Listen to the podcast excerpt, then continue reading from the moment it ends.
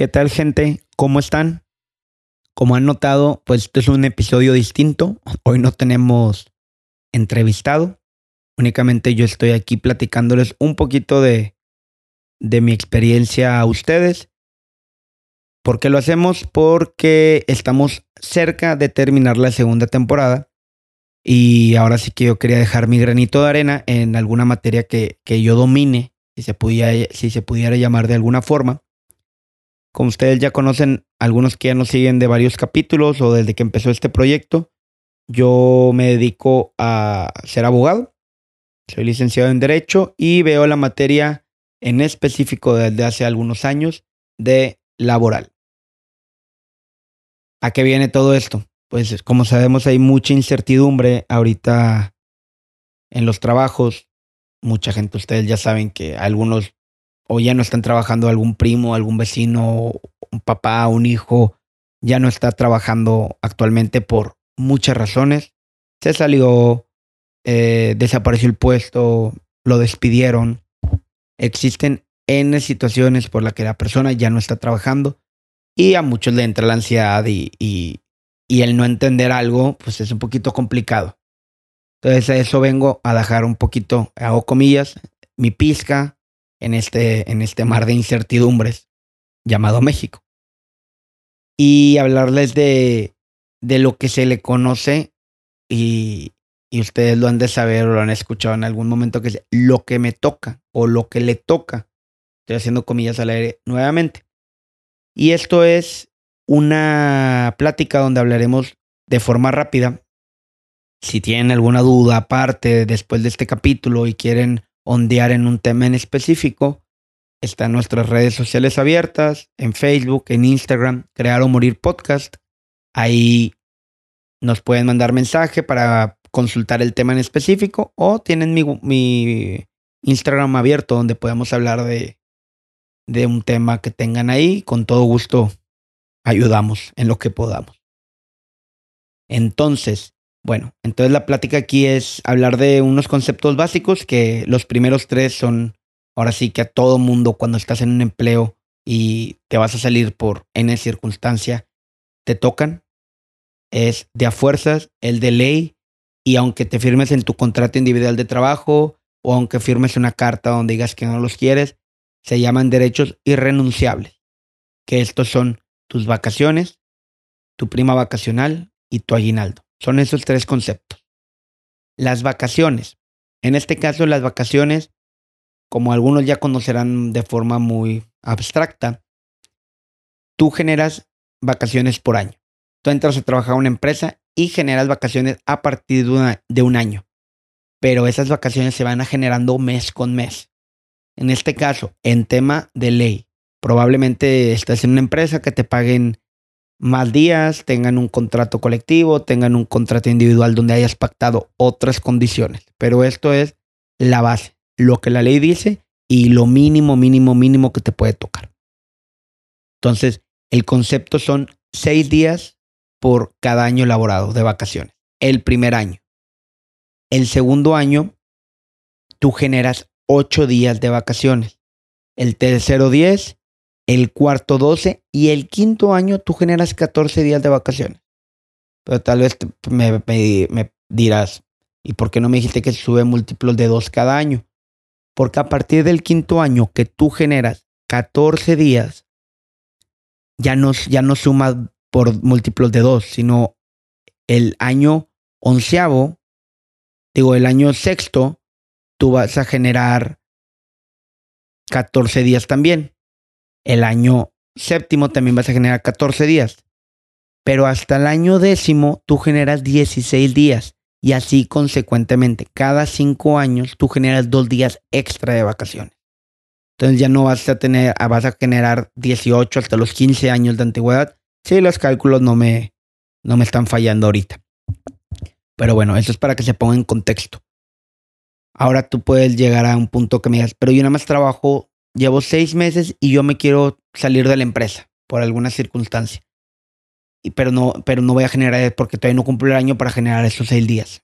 Bueno, en el caso en concreto, lo que tú tienes que hacer es que si tú tienes seis días, lo vas a dividir entre 12. para sacar lo que es mensual. Si tienes 8, 8 entre 12, si tienes 10, 10 entre 12, y eso es lo que te va a dar mensualmente. Tú teniendo ese mensual, lo vas a multiplicar por tu salario diario. Ese salario diario que siempre te llega, tú si tienes un salario quincenal, dividido entre 15, ese es tu salario diario. Yo creo que ya todo el mundo que está escuchando esto, mínimo sabe cuál es su salario diario. Entonces, multiplicas lo que te salió por ese mes o los meses que llevabas trabajando por tu salario diario y es lo que te toca de vacaciones. Entonces, si tú tienes, vas a cumplir apenas el año y ya no vas a seguir trabajando en tal empresa, para que tú hagas tu cálculo, divides los meses trabajados, los 0.5, que es por mes, por los meses trabajados. Eso lo multiplicas por tu salario diario y eso es lo que te toma de vacaciones. Si queda alguna duda, ahí están las redes sociales, pueden ir a preguntar y con gusto contesto lo que me pregunten. Espero. El siguiente concepto, y va junto con pegado, son tu prima vacacional. Si bien ya sacamos lo que es tu, tu vacación, la prima vacacional es un concepto sencillo. Es el 25% de lo que te dio tu vacación, tus vacaciones. Entonces nada más divides entre 4, multiplicas entre .25, lo que a ti te gusta hacer. Y eso es lo que toca de prima vacacional. Es sencillo. Ojo, si tu empresa tiene otro que te van a dar el 50, el 70, el 30 de prima vacacional, lo sacas con ese monto. Aquí estamos hablando de conceptos básicos de la Ley Federal del Trabajo.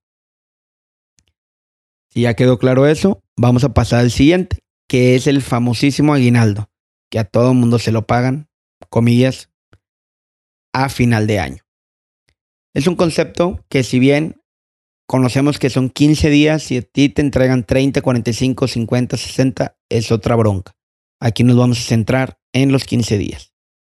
Imagínate que tú entraste a trabajar en octubre y lo entregan en diciembre, pues no te van a entregar todo lo que te, los otros meses que no estabas en esa empresa. Lo que se te va a entregar es los meses que trabajaste en esa empresa. O sea, si tú tienes tres meses, se te entrega la proporcional. ¿Cómo se saca la proporcional? 15 dividido entre 12, porque se divide en todo el año que si te las ahorro, sale 1.25 por mes. Hay gente que es muy exacta y le gusta sacar ese 1.25 dividido entre 30 para sacar cuánto generas de aguinaldo por día en cada mes. Es una práctica, pero es una cierta práctica, pero eso es ya sacarlo muy, muy preciso. Si quieres un, cálculo rápido, 1.25 por mes por los meses trabajados. Te va a dar un concepto. Y eso lo vas a multiplicar por tu salario diario. Y eso es lo que te toca de aguinaldo. Si trabajaste 10 meses, 1.25 por 10 por tu salario diario. Y eso es lo que te va a dar tu aguinaldo. Mucha gente puede preguntar, oye, pero ¿cuándo se paga el aguinaldo? El aguinaldo se paga antes del 20 de diciembre. Así lo dice la ley puede entregártelo el día primero de febrero tu patrón. Pero pues el concepto aquí es de que, oye, pues falta todo un año, no sé si vas a durar todo el año. Mejor yo me espero a que llegues a final de año y te lo termino pagando. Porque si sales en octubre, pues no te voy a entregar los meses que no trabajaste, te voy a entregar nada más la multiplicación que ya vimos, 1.25 por tu salario, por los meses trabajados, por tu salario diario. Así se saca este concepto. No se acumula, no es un concepto que tú me dices, oye, pero nada más paga, me pagaron esta parte y el siguiente, o, o se van sumando o va incrementando como las vacaciones. No, es un concepto fijo, a menos que tu contrato diga otra cosa, pero la ley marca que es un concepto fijo, se pagan en el año y al siguiente año pues vuelve a empezar esto. ¿Dudas? Ahí están las redes sociales. El siguiente concepto que, a veces la gente piensa que, uno miente o, o, se les hace muy poco o que el cálculo está mal o que les dijeron otra cosa, es el famoso concepto de prima de antigüedad. La gente, por estar en una empresa, sí, sí generas una antigüedad. Eh, este concepto, ¿cómo funciona? Ese concepto es por el tiempo que trabajaste en una empresa, punto. La frase o la forma que se saca es el doble, topado al doble del salario mínimo por 12. Y eso por cada, cada año laborado. Tal vez no lo dije bien, pero mira, vamos a desmenuzarlo. Primero, se topa el doble del salario mínimo. Actualmente, en casi todo México, el salario mínimo está en 123.22. ¿Por qué digo en casi todo México? Porque en la franja fronteriza con Estados Unidos se calcula con otro salario, el salario mínimo es superior. Pero para efectos de esta plática, vamos a sacar que es 123.22, multiplícalo por 2 y ese es el tope. Si tú tu salario diario es mayor a ese, a ese número que te salió, no vas a usar tu salario diario. Vas a estar usando el salario topado al doble del salario mínimo, que ya vimos. Si tu salario es inferior a ese, a ese, techo que ya hablamos, tú vas a calcular este concepto con tu salario, no con el doble, porque ay, si hay, hay género y hay gano, no. Si es menor, usas tu salario. Luego, vas a usar lo que son 12 días por cada año elaborado, que es sencillo. Si tú trabajas un año, generas 12 días. Si tú trabajaste dos años, generas 24. Eso sí se acumula. Y tal vez hay gente que me diga, oye, pero yo nada más tengo cinco meses en una empresa. Bueno, es sencillo, dos entre 12 da uno. Entonces, si trabajaste cinco meses, llevas cinco días de prima de antigüedad. Bueno, eso si tienen dudas, pueden ahí estar en las redes sociales para comentar un poco más del concepto, de cómo, cuándo, cuándo, lo puedes recibir, cuándo te toca, por ley y todo, lo podemos ver otro, en, otro, en otro espacio. Pero para efectos de que lo puedas calcular, es si tú trabajas un año en una empresa y tu salario mínimo es, está topado, si tu salario es arriba del doble del salario mínimo que hablamos, o sea, se topa y lo multiplicamos por 12, no nos da ni 3 mil pesos. Por eso le digo que la gente se sorprende, porque realmente el concepto pensamos que es con tu salario, yo tengo un salario de 1500 diarios, 2000 diarios, 800 diarios, no importa. Y cuando te dicen la realidad de las cosas te sorprendes porque dices, la antigüedad en este país no es el número tan grande que uno puede llegar a pensar o como uno piensa que si trabajo 15 años en una empresa me va a tocar un millón de pesos. Pues no, hay conceptos que están topados y cada caso en concreto es distinto. Dudas en la caja de comentarios, casi creo. Ahí tienen las redes sociales. Y ya por último, eh, el concepto que me gustaría tocar con ustedes es la indemnización constitucional la famosa indemnización constitucional, que es sencillo de saber cómo se saca. Este, si usamos tu salario diario, el salario diario que, que tú generas no se topa con ninguno y lo multiplicas por 90 días. Es un concepto que se reclama siempre, es un concepto que, pues, si ves una indemnización y tienes dos años en una empresa, pues es un concepto que se ve muy jugoso en la teoría. Ya en la práctica es otro boleto que podríamos platicar si quieren en otro día, otro momento, no vamos a hacerlo aquí. Únicamente son para sacar unos cálculos rápidos de ciertos conceptos. ¿Por qué digo ciertos conceptos? Porque también pues existen las horas extra o los días festivos o los, los salarios pendientes que no se te pagaron. Pero ya sería ondear en mucho y yo creo que podría ser otro espacio para poder platicar de, de, de ello. Un tip, un tip que les quiero dejar también en esta plática es el tema de cómo saber quién es tu patrón. Muchas veces sucede que, no, pues yo trabajo en tal empresa, pero realmente sí será o cómo se llama, cuál es la denominación. Tú dices, la denominación comercial es el logo gigante que tienen ahí arriba pegado, pero muchas veces esa no es la denominación legal.